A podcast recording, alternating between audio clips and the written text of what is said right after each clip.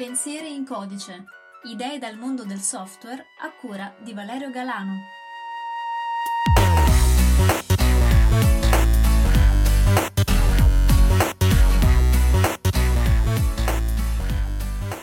Salve a tutti ragazzi e bentornati su Pensieri in codice. Vi è mai capitato di parlare con un programmatore e sentire il suo giudizio sulla bontà di un codice? O siete voi stessi dei programmatori e vi è mai stato chiesto di giudicare un lavoro già svolto? Beh, se vi siete mai trovati in una situazione del genere, a prescindere dal lato della domanda dal quale eravate, saprete sicuramente che di solito la risposta che si ottiene ad un quesito del genere varia tra un diplomatico si sarebbe potuto fare di meglio ad un piuttosto lapidario questo codice fa schifo. Solitamente un ingegnere o un programmatore chiamati a giudicare un codice software difficilmente giungeranno ad un responso positivo, a meno che ovviamente non si parli di condizioni o di figure particolari. La cosa interessante è che non si tratta semplicemente di disprezzo per il lavoro fatto dagli altri appartenenti alla propria categoria. Infatti è evento piuttosto comune che un programmatore ritenga cattivo anche il proprio stesso codice, magari scritto qualche mese o qualche anno prima. Chi lavora in questo campo lo sa bene, trovarsi ad operare su un codice esistente è sempre un problema e a volte può diventare persino un incubo. E poco importa se si tratta di codice scritto personalmente o da altri. Quindi, nell'episodio di oggi, quello che faremo sarà semplicemente cercare di capire perché il codice fa sempre schifo.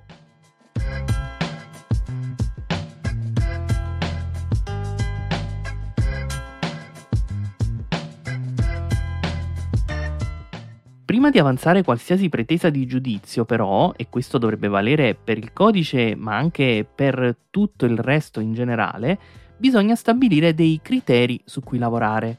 Se vogliamo provare a misurare la qualità di un qualcosa, che nel nostro caso è del codice software, dobbiamo in qualche modo decidere cosa intendiamo per qualità, chiarire cosa riteniamo sia migliore e cosa peggiore ed elaborare un metodo per confrontare degli artefatti che possono da un lato giungere a livelli di complessità molto alti e dall'altro differenziarsi notevolmente fra loro e sotto moltissimi aspetti. E quindi vediamo che già a questo punto le cose si fanno complicate. Se infatti escludiamo criteri banali e oggettivi come gli errori di progettazione, i bug, i crash, eccetera, restano dei parametri su cui non è poi così facile mettersi d'accordo. È chiaro infatti che un codice pieno di bug che non svolge i compiti per i quali è stato realizzato e che contiene falle vecchie di 20 anni è facilmente annoverabile tra i software di cattiva qualità. Ma che dire di un codice che funziona correttamente ma è magari un po' lento? o di una libreria o semplicemente di un metodo che se venisse applicato un certo teorema matematico o un certo design pattern potrebbe guadagnare velocità di esecuzione e chiarezza? Oppure ancora, che dire di un blocco di codice procedurale che potrebbe essere riscritto utilizzando la programmazione ad oggetti? Sulla carta sembrerebbero scelte facili, il codice che ho descritto è certamente di scarsa qualità, poteva essere scritto in modo molto più rispondente alla teoria riportata nei manuali e alle buone pratiche descritte nella letteratura. Ma siamo proprio sicuri che sia così? E se quel codice fosse stato scritto appositamente, in modo più semplice? Certo, voi starete pensando, se so utilizzare costrutti complessi ed efficienti, perché non dovrei farlo? E beh, magari perché il team che dovrà lavorare su quel codice è meno esperto e andrebbe in difficoltà nell'applicare future implementazioni e nel fare la manutenzione. Oppure magari perché non dedicare troppo tempo alla stesura di un codice complesso lascerebbe più tempo al team di sviluppo o addirittura a tutta l'azienda se si parla di realtà piccole delle risorse da impiegare in eh, altri ambiti, magari per commercializzare il prodotto o il servizio che si sta realizzando. Ecco, secondo me, quando si parla di qualità, questi sono aspetti che non possono essere lasciati indietro, facendone semplicemente un discorso elitario di abilità e di maestria di programmazione. Qualsiasi codice, infatti, anche il migliore mai scritto, raramente ha senso se è preso da solo. E questo ci porta ad una distinzione che io trovo molto interessante e che ho letto qualche tempo fa su un articolo del blog di Paul Jones. Lui è programmatore dal 1983, praticamente l'anno in cui io nascevo.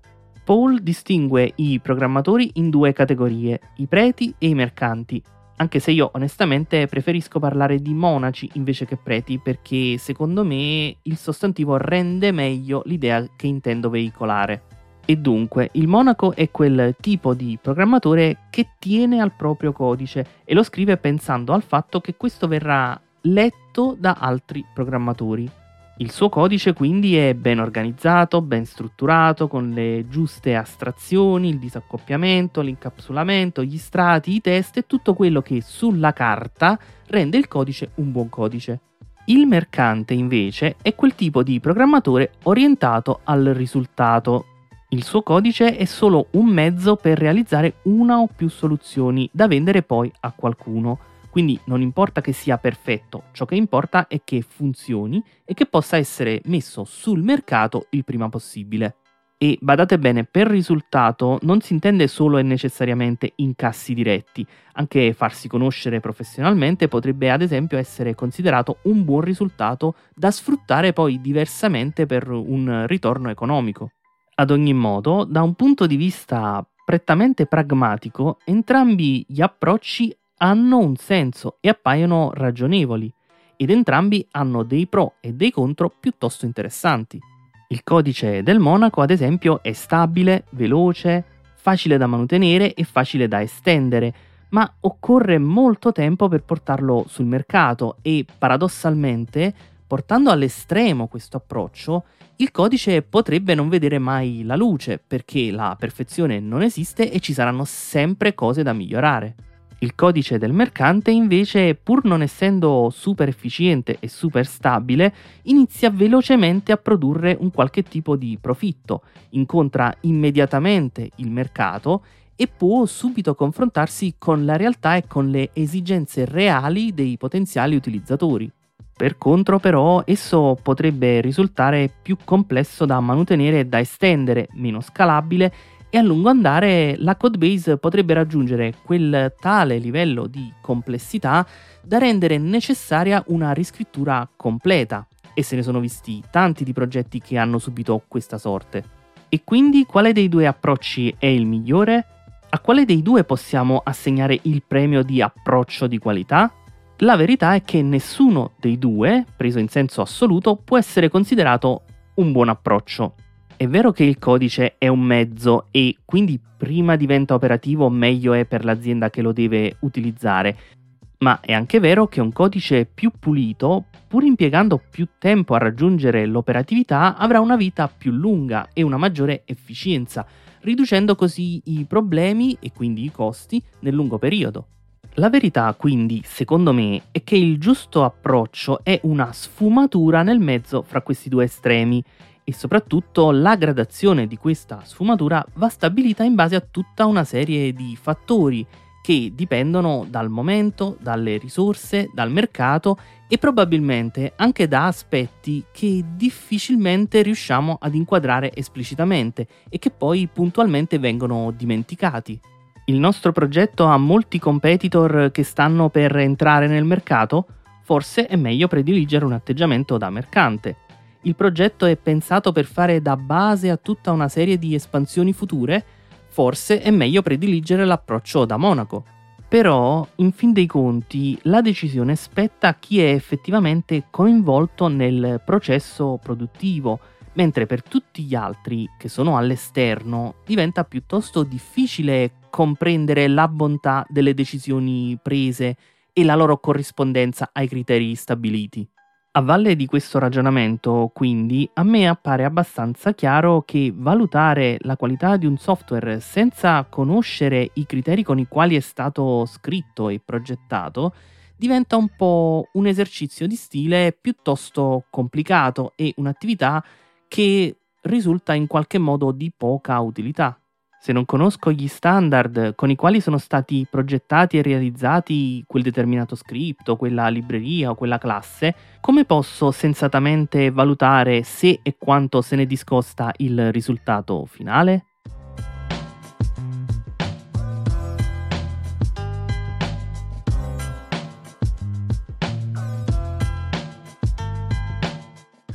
Stabilito quindi che il concetto di qualità, almeno nel software dove non esistono standard oggettivi e regolamentati, è da considerarsi piuttosto soggettivo, proviamo a capire perché chi arriva dopo in linea generale dirà sempre che il codice già scritto fa schifo. E badate bene che ho detto chi arriva dopo e non per gli altri, perché la verità è che molto spesso quel codice già scritto farà schifo anche all'autore stesso. In tutta onestà, quante volte è capitato anche a noi? Guardiamo del nostro codice e pensiamo ma che cavolo avevo in testa quando l'ho scritto? A volte a me capita perfino di ritrovare dei miei codici di anni prima e guardare una funzione o un blocco e pensare ma perché mai gli è venuto in mente di fare questa modifica?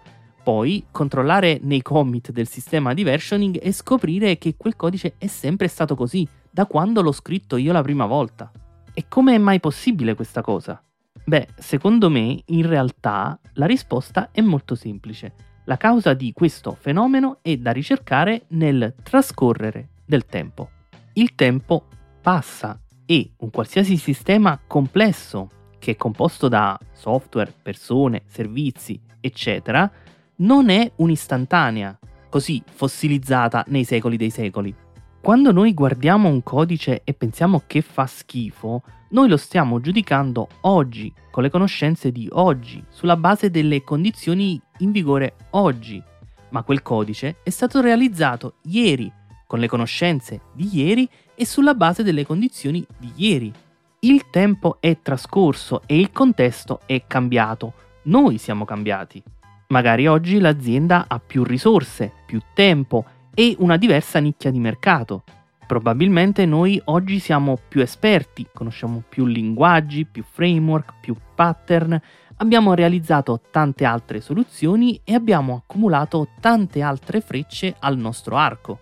Per dirla con i termini del blocco precedente, probabilmente all'epoca in cui quel codice è stato scritto si è utilizzata una certa sfumatura dell'approccio monaco mercante che oggi non è più valida e noi non la stiamo considerando. Quando giudichiamo del codice, noi giudichiamo decisioni prese da noi stessi o da altri in un momento passato, quando erano in vigore diverse condizioni e si era in possesso di diverse conoscenze. E quindi cosa si può fare? Beh, la risposta più semplice che può venire in mente è quella di non giudicare il vecchio codice e tutto sarebbe facilmente risolto ma in realtà non è proprio così, non è così facile.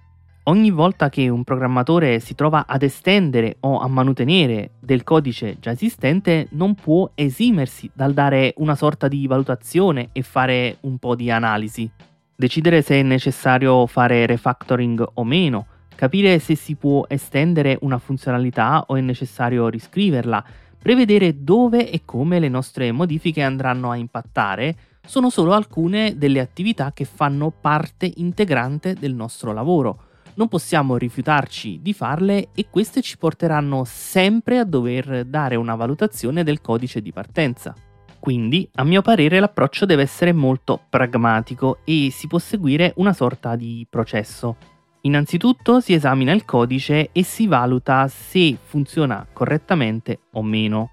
Se non funziona o se le nostre modifiche lo andranno a rompere in qualche modo, allora è il momento di sistemarlo. Possiamo quindi intervenire più o meno pesantemente a seconda del tempo e delle risorse che abbiamo a disposizione oggi.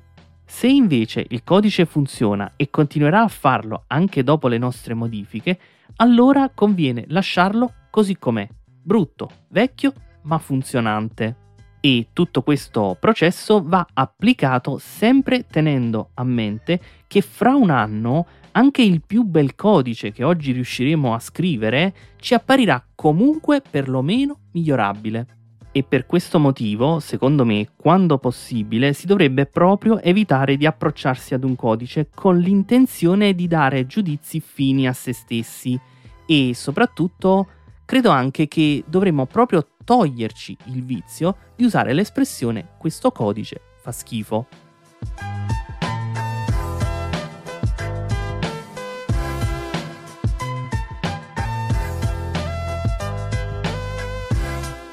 Bene, anche oggi spero di avervi portato delle riflessioni interessanti. Immagino che non tutti saranno d'accordo con me e mi farebbe molto piacere sentire le vostre opinioni. In ogni caso, vi ricordo sempre che potete dare una mano condividendo gli episodi con chi credete possa trarne beneficio e possa essere interessato. In questo modo andremo ad allargare il discorso che è sempre una cosa costruttiva e che fa bene.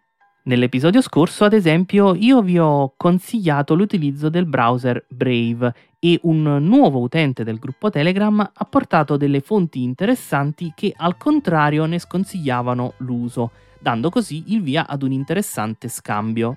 Sempre su Telegram, lo dico per quell'utente che ha scritto un commento qualche giorno fa su Spreaker, ho iniziato e ho intenzione di continuare con una certa regolarità a condividere consigli di lettura. Quindi se vi va di leggere qualcosa di divulgativo a tema informatica, iscrivetevi al canale. Trovate tutti i link e le informazioni sul sito pensieriincodice.it. Mi raccomando con due i, pensieri in codice. A me non resta che ringraziarvi per aver ascoltato fin qui, salutarvi e ricordarvi che un informatico risolve problemi a volte anche usando il computer.